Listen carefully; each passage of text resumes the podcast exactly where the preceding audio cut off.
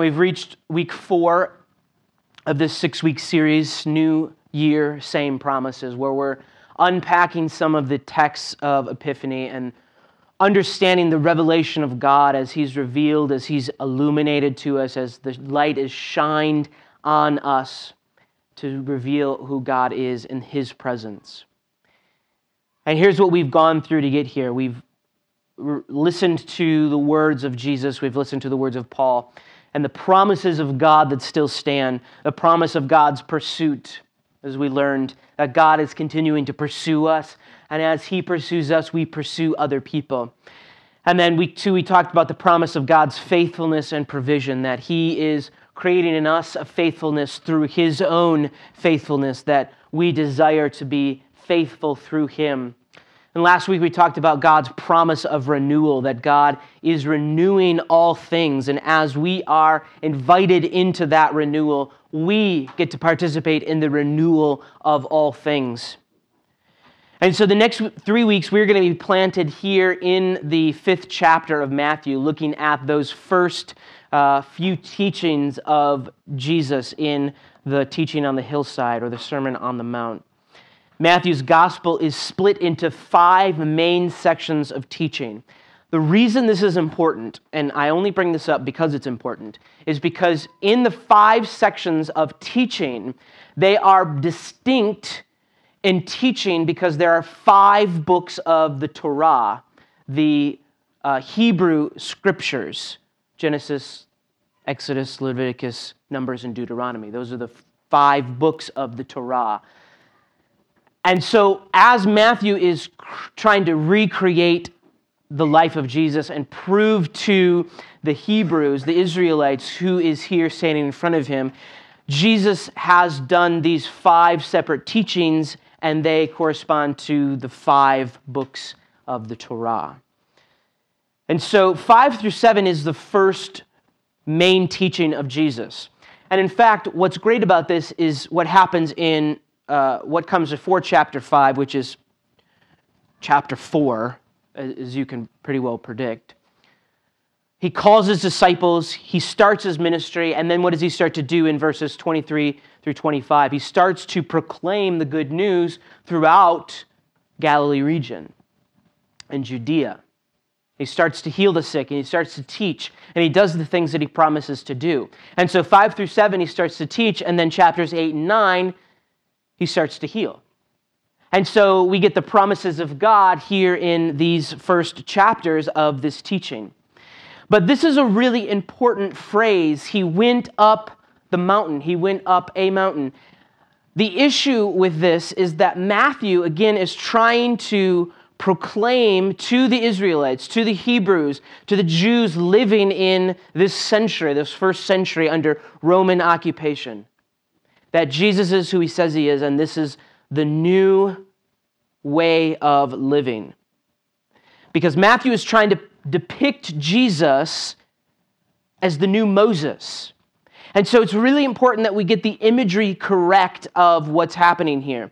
This image would be a very strong one, climbing the mountain, sitting to teach, and reveal God's instruction to the people sitting there.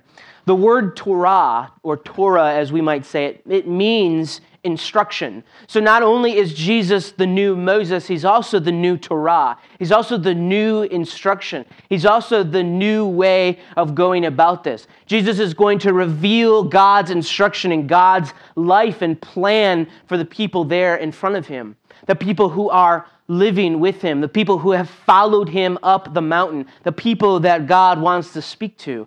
And Jesus is going to reveal God's promises to them. Here's my second issue. The section today is called the Beatitudes. That's what we traditionally know them as. Beatitude is a Latin word. Um, it comes from the Latin word beate or beati.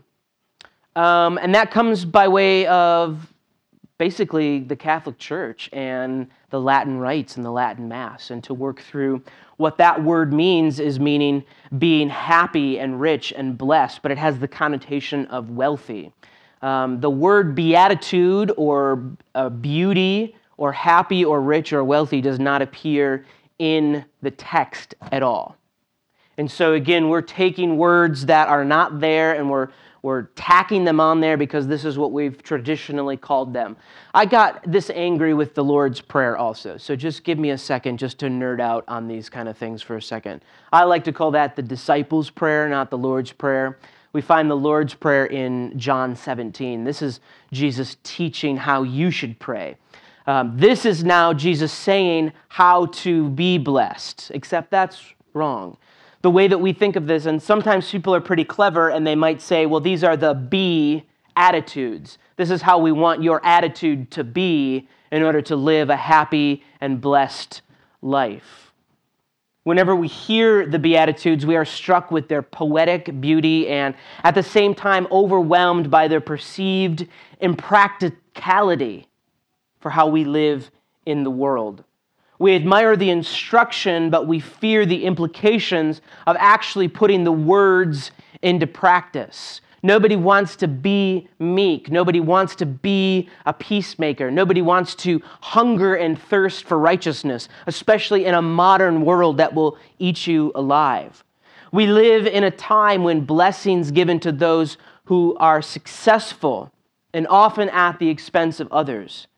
To be poor in spirit, peaceful, merciful, and meek will get you nowhere in a culture that is grounded in competition and fear.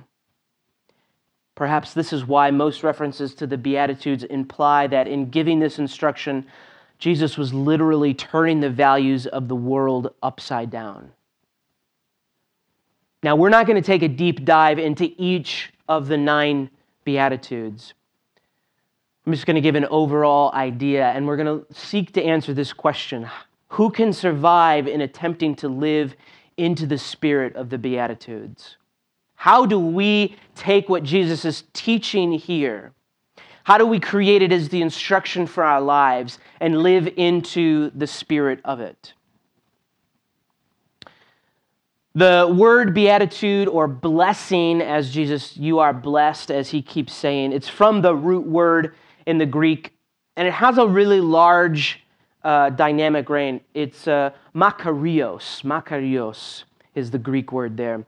And makarios could mean being fortunate or happy because of circumstances, or being especially favored, blessed, fortunate, happy, privileged.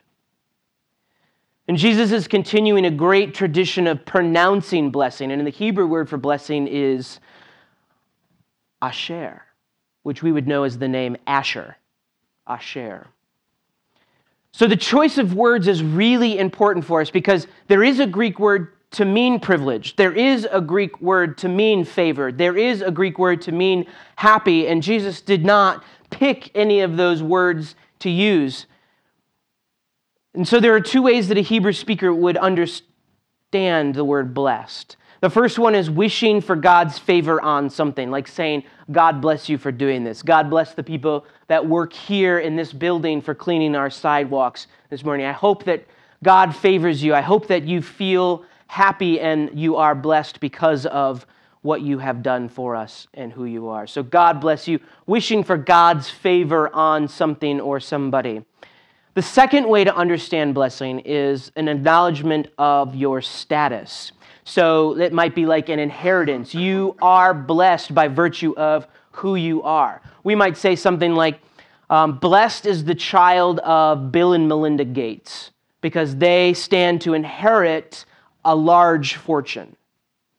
And so it's by virtue of who they are, their circumstances, that they are blessed. And so in the New Testament, it overwhelmingly refers to the distinctive religious joy which a person can accrue from their share in the salvation of the kingdom of God. So it's that second way that Jesus is talking about it. It's not the first way. I hope that you are blessed. I hope that you can do these things to be blessed. Jesus is standing in front of, or sitting in front of these people, and he's proclaiming that they are blessed because you are a part of the salvation of the kingdom of God. It is here, and by virtue of who you are and who you believe in, you are God's, and therefore you stand to gain an inheritance. But hear what Jesus is doing. He's pronouncing a blessing that already exists. He's saying something about the status of the people that are there in front of him that he's teaching. Because of his presence and the availability of the kingdom of the heaven given first to these people. And I use the phrase these people in the way that it's meant, kind of despairingly. Just cast off. These people are there in front of Jesus. Jesus is blessing people who were not considered to be favored by the rest of power in Jerusalem. And so the surprise is that it's offered to these people first and not to the powers in Jerusalem. How could he dare give blessing or declare that these people were blessed when they are just these people? Ancient listeners, to, to the ancient listeners, the announcement of a different basileia or a different kingdom would have been heard as an alternative to that of Rome. The kingdom of heaven denotes a whole new order of things brought about by the dawning reign of God.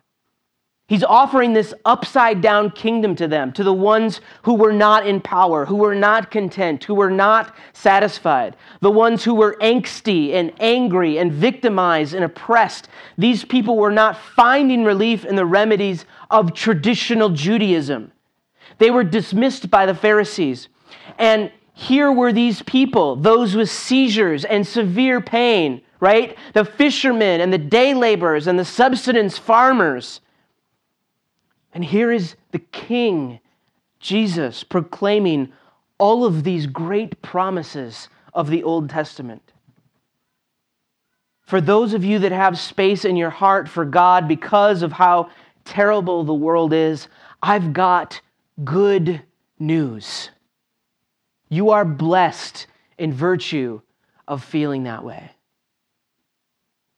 Jesus' pronouncement of God's favor on those who exist precariously on the underbelly of social and religious and economic power structures connects with Paul's statement about the wisdom of the cross in First Corinthians one, eighteen through thirty-one, which also rests in God's choice of those whom the world viewed as foolish, weak, and despised. Listen to this. This is what Paul writes. By the way, to the people who are in the Corinthian church. This is a great way to start a church, is just to tell them this. God chose what the world thinks foolish to shame the wise, and God chose the, what the world thinks weak to shame the strong. God chose what is low and despised in the world, what is regarded as nothing, to set aside what is regarded as something. By the way, this is the church. This is the picture of God's people, the low and despised in the world, the weak and the foolish, to shame the strong and the wise. And Jesus is on that hillside and he's declaring to those people, you are not the best, you are not the brightest, but I've got good news for you. You are the kingdom of God. You are already blessed because your heavenly Father has seen you and he knows you and you belong to him. Those who receive God's favor are not the privileged class of the Roman Empire or the Jewish establishment. They're not the money makers. They're not the people with political decisions. The Beatitudes are spoken to those groups whom God deems worthy, not by virtue of their own achievements or status in society, but because God chooses to be on the side of the weak, the forgotten, the despised, the justice seekers, the peacemakers, and those who are persecuted for their beliefs. And so this is really important because we can't treat the Beatitudes as a list of ethical ideas to try and climb to or emulate. We can't treat the Beatitudes as a checklist of things. Jesus is not saying, become like this if you want to get into heaven. That's works righteousness. That's not grace. That's not good news. It's not good news for Jesus to stand there and say, you have to become meek. He's not doing that here. These are good ideals, but he's not describing people that are sitting there listening. He's not randomly calling out blessings on people. He's saying, hey, you look meek. You are blessed. Hey, you have red hair. You are blessed. The people that are sitting there, this is not a call out. This is not a uh, a blessing like an, an Oprah show. Everyone gets blessed here because of who, because you've joined me in this. Each one of these nine blessings is a specific callback to Old Testament scripture that all of his listeners would have been familiar with. These are not just random things that he's picking out of the thin air. The poor in spirit and those who mourn comes from Isaiah sixty-one. And the context of Isaiah sixty-one is about the restoration of Israel and the return of Yahweh to Zion after exile. And those who mourn are not just people who are saddened or depressed. These are people who mourn over the state of Israel, and the hope that's given in Isaiah is that ancient city will be rebuilt. The next two, meek and hunger and thirst for righteousness, these come from Psalm thirty-seven and Psalm one oh seven, which have to do with repossession of the land. It says the meek will inherit the earth, but the word for earth and land in Greek is the same word. Nobody wants to inherit the earth. Think of all that responsibility. The Jews, they were interested in inheriting the land, the promised land. The merciful is a reference to Hosea six six, for I desire mercy, not sacrifice. Pure in heart, we read we read this morning in Psalm twenty-four, four and five. The one who has clean hands and a pure heart will receive blessing from the Lord. These are all hyperlinks back into the scripture. This is Jesus standing there and opening the scripture and reading them to people and saying, look at who is blessed. Look at who God through the ages has said, you are blessed by virtue of who God is. It is good for you to hunger and thirst for righteousness because God does the same thing, and he sees that, and all of those promises will come to pass. The land will be yours. You will be redeemed. Everything will be renewed. God's promises are true.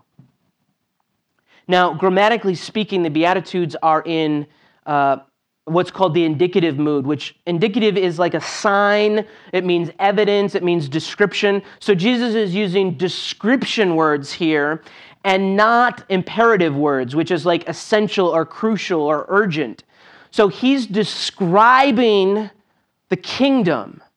He's describing who the kingdom includes, and he's not telling you, you must do these things in order to get into the kingdom. In other words, the Beatitudes are not direct calls to action, to become poor in spirit, to mourn, to be meek, and so forth. Rather, the Beatitudes are promises that the unvalued are at last fully valued as human beings. The Beatitudes are not entrance requirements for the kingdom, but the promise of present and future blessings. Jesus is not asking the crowds to become poor in spirit or mourners or persecuted for righteousness' sake. Instead, he offers consolation to those who find themselves poor and in mourning and persecuted. Now, indirectly, obviously, the Beatitudes do imply that people who have responded positively to the coming of the realm will manifest the values and behaviors that are exemplified in the Beatitudes. Meaning, if you open yourself to God, if you see God revealed in your life, if you are a participant in the kingdom, you naturally become meek. You naturally thirst and hunger for righteousness. Naturally, you seek justice. Naturally, you mourn for the situation. Naturally, you become persecuted because of the things that you think and say and believe. It is our invitation into the kingdom. And Jesus does not parse words and say, if you enter into the kingdom, if you are a part of this great plan, if you are part of the one who God has called together, it's not going to be an easy life. You will do these things. You will become meek. but you don't have to get there first. So the question we asked at the beginning, how do we live into the spirit of the Beatitudes? If this is not a checklist, if this is not something that we can attain, if this is not something where we're coming alongside and saying, let me just do all of these things and then I will be blessed, my life will be fulfilled, I will have these riches, I will be an important person, I will have value. How then can we live in our modern world in the spirit of what Jesus is teaching? And many of the ethical passages of the later sermon in the rest of five, six, and seven can be read as Jesus' intervention into the heated contemporary theological and political debate raging between the parties of his day, the Zealots, the Pharisees, the Sadducees, the Essenes. What course should God's people choose under these circumstances? How should they relate to their enemies? How should the people of God preserve their identity? Jesus' answer is prefaced and shaped by a unique perspective, and it's explained here. It's expressed. It's an example of the Beatitudes. The promises of God about God's reign in the world are about to be fulfilled. The promise is that the unvalued are fully valued as humans, and to be blessed means you are realizing the kingdom is yours to participate in. So I think there are three ways that we can live in this spirit that the Beatitudes are showing. And the first one is simplicity. Responding to Jesus' instruction. Simplicity has little to do with lack of sophistication. It has to do with hearing the words of God for what they are and not what we would prefer them to be. We might say that we're open to hearing his teaching for what it simply is, rather than layering it with our own prejudices and subjectivity. That would include the prejudice of already deciding that the task at hand is impossible. To approach the Beatitudes simply is to hear the words clearly, without prejudice, and to know that the words are spoken directly to us already as we are, not as something that we need to attain. We do receive more courage than fear when we hear Jesus saying, you are blessed in this life whenever you demonstrate humility, bring a peaceful presence, open your heart to others, and show mercy on those who cry for it. Hearing Jesus' words simply spoken is the first principle for living into the spirit of the Beatitudes. And the second one is hopefulness. Now, there is little disagreement on the lack of hopelessness in our world. The distinguished theologian Jürgen Moltmann stated that the death knell of the church is when the overall attitude moves from anger to cynicism. Cynicism is different from anger. Cynicism has decided to accept whatever is, regardless of the consequences. Cynicism does offers little hope that things will get better. The mantra that a cynic usually uses is, do not worry about it. That is just the way things are. You will get used to it. And I got to tell you, the devil wants us to get used to it. As the church becomes cynical, as Christians become cynical, because we look at the world as the way it is and we say, don't worry about it, it's not going to get better. Jesus will come again someday and fix everything here, and I'll just go about my merry way. The Beatitudes invite us to do the opposite, which is to be full of hope. We place our hope on Christ, who offered hope to the hopeless. Thus, we are able to approach the world with a spirit of hope, even when outward signs indicate otherwise. When we are hopeful, we stand in the world sure of the possibility that the day will come when mercy, humility, peace, and love are the descriptions of what it means to live. The third principle of Beatitude living is compassion. Now, compassion literally means to suffer with.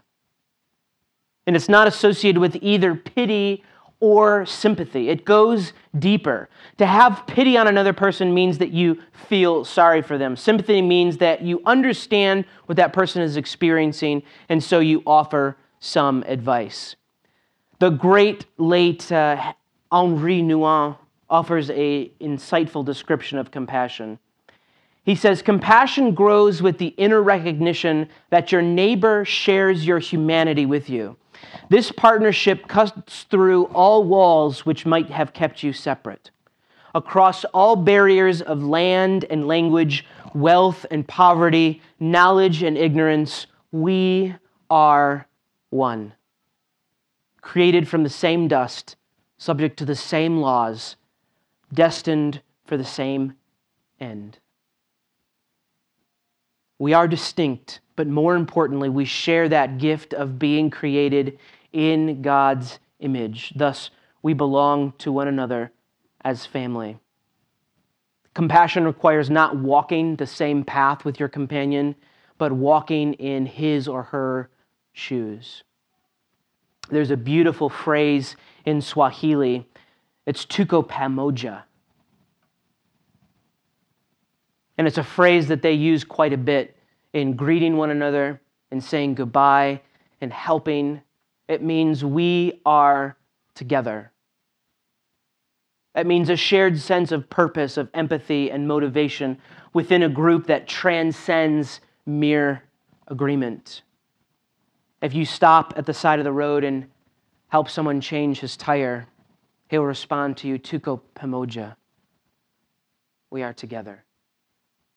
Why did you do this for me? We are together. We are one. We are the same. We were made the same way. We say it all the time. When we picked our name hyphen, it literally means together. We are together because Christ has made us that way, because we have the same creator. We are made from the same dust. We are destined for the same end. And so as we find our place in the Beatitudes, as we live into that simplicity, that hopefulness, and that compassion for one another, Jesus is calling us to something that is different. He's reminding us that we are blessed, not because of what we've accomplished, not because of what we've done, but because of who God is. We are favored, we are fortunate, we are valued, when so much of the world has called us unvalued. And I want us to read this in a different way to close this out as we move into communion now. Listen to what Eugene Peterson wrote in The Message as he came across the Beatitudes. He writes it like this: when Jesus saw his ministry drawing huge crowds, he climbed a hillside. Those who were apprenticed to him, the committed, climbed with him. And arriving at a quiet place, he sat down and taught his climbing companions. This is what he said: you are blessed when you are at the end of your rope. With less of you, there is more of God and his rule. You are blessed when you feel you've lost what is most dear to you. Only then can you be embraced by the one most dear to you. You're blessed when you're content with just who you are, no more, no less. That's the moment you find yourselves proud owners of everything that can't be bought. You're blessed when you've worked up a good appetite for God. He's food and drink and the best meal you'll ever eat. You're blessed when you care. At the moment of being careful, you find yourselves cared for. You're blessed when you get inside, when you get your inside world, your mind and heart put right. Then you can see God in the outside world. You're blessed when you can show people how to cooperate instead of compete or fight. That's when you discover who you really are and your place in God's family. You're blessed when your commitment to God provokes persecution. The persecution drives you even deeper into God's kingdom. Not only that, count yourselves blessed every time people put you down or throw you out or speak lies about you to discredit me.